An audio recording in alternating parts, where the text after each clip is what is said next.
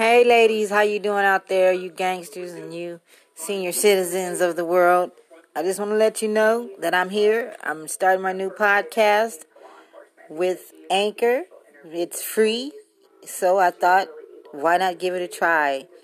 There's creation tools there that allow you to edit your own podcast right from your phone or computer. And Anchor will distribute my podcast. So it will be heard on Spotify, Apple Podcasts, and many, many more. You can also make money from your own podcast with no minimum listenership. It's everything you need to make a podcast in one place at home. During the coronavirus epidemic, this is where we're going to be. So, it's a mandatory call to action that we take anchor.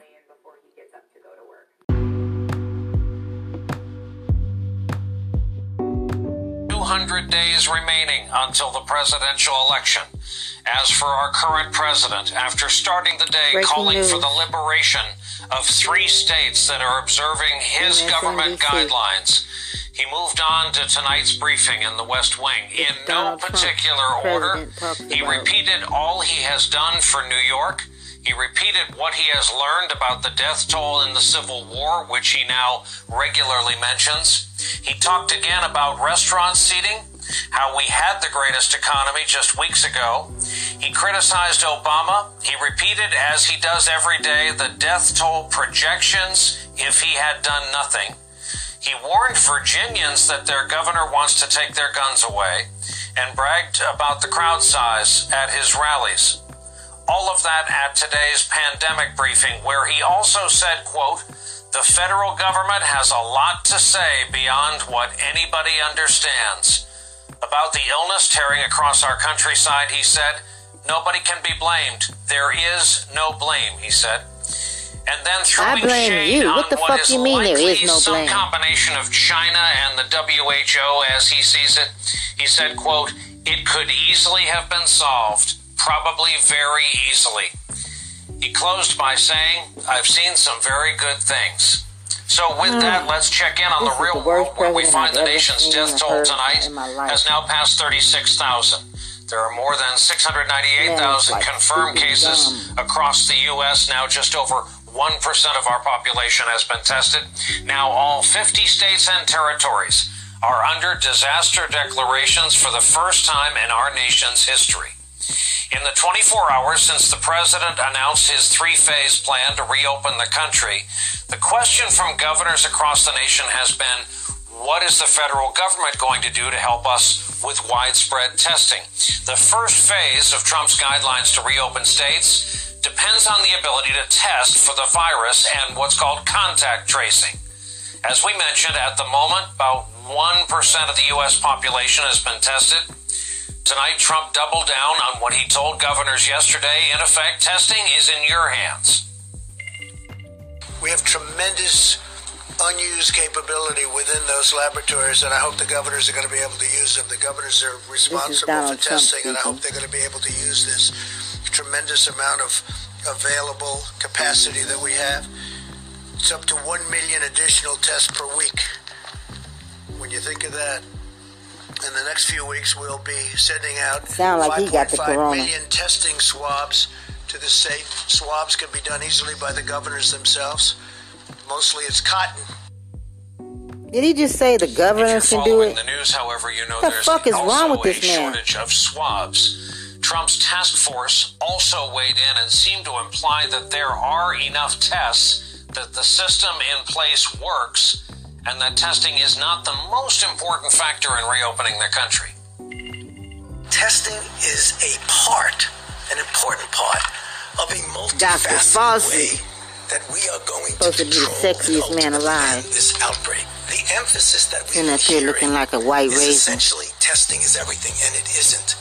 It's the kinds of things that we've been doing, the mitigation strategies. We have and will continue to have enough tests to safely uh, go into phase one. It is beyond the possibility to test everyone in this country every day. It's just, it's just not possible. Can't remind everybody often enough what we heard today at the White House very different from what Trump told our country back in early March. Anybody right now, and yes, your president, anybody that Donald Trump gets a test, we, they're there. They have the test. Wasn't true then, still not true tonight. Trump now also appears to be backing an effort to get governors to lift restrictions like social distancing and orders to stay at home, guidelines his administration suggested to all of us to try to contain this virus. Protests has, have erupted in Michigan, Minnesota, Virginia. Most are self identified Trump supporters. Trump posted these messages today. We mentioned them at the top of the broadcast, encouraging demonstrators to, quote, liberate those states, all of which coincidentally key to his 2020 reelection campaign with Democratic governors. Today, Trump was asked about those sentiments during the briefing. When you talk about these states, um, Michigan, Minnesota, Virginia, do you think that they should lift their stay-at-home orders, or can you talk sort of? No, but I think elements of what they've done is too much. These are people expressing their views. I, I see where they are, and I see the way they're working, and they seem to be very responsible people to me. Uh, but it's uh, you know they've been treated a little bit rough. He said this week his people will listen to him. Meanwhile, Texas, which has more than 17,000 cases now, already preparing to lift some of their restrictions just because it is. Today, the Republican governor of Texas, Greg Abbott, announced stores will be able to offer retail to go, just like restaurants, beginning next Friday, April 22nd, and that more businesses will be allowed to open up later in the month. Also, today, the president opened up a new fight with the governor at the very epicenter of the crisis in this country.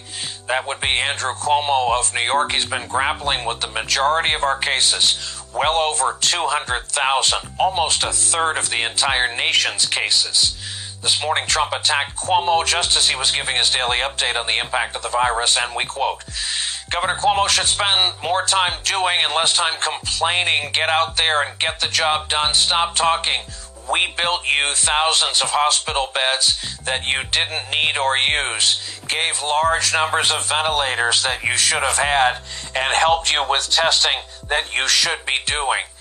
We have given New York far more money, help, and equipment than any other state by far, and these great men and women who did the job never hear you say thanks. Your numbers are not good. Less talk and more action.